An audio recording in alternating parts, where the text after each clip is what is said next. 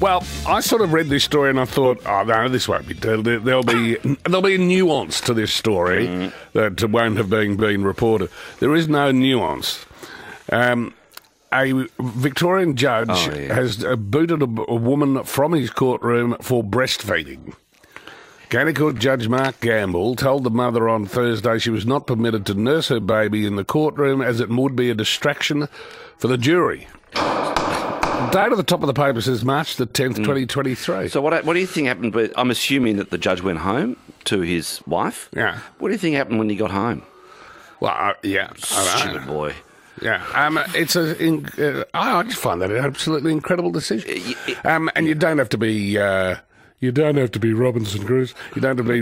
m- Uh, what did uh, Ron Casey say? You don't have to be Methuselah to work out what that means. You don't have to be Methuselah to work out which particular case it is. But anyway. oh, okay. Um, I, I just find that extraordinary. Who, Like uh, in this day and age, who th- thinks that that is a distraction of any type? I don't know. I, I, I expect that right now he, he, he regrets it.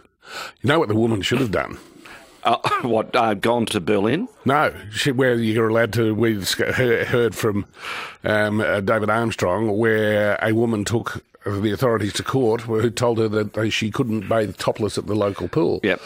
Um, she should have sat there and not breastfed her baby, and when the baby started crying, um, say, "What a distraction!" Yeah, I'll give is you it- this- is a distraction. Nice. I thought you were going to say hand it to the judge and say, "Can you deal with this, No, please?" that, that, there's your distraction. Right. Um, It is odd, isn't it? I find it very odd. And, and it's almost like the judge hasn't been, um, you know, watching what's been going on the last what twenty five years. Yeah.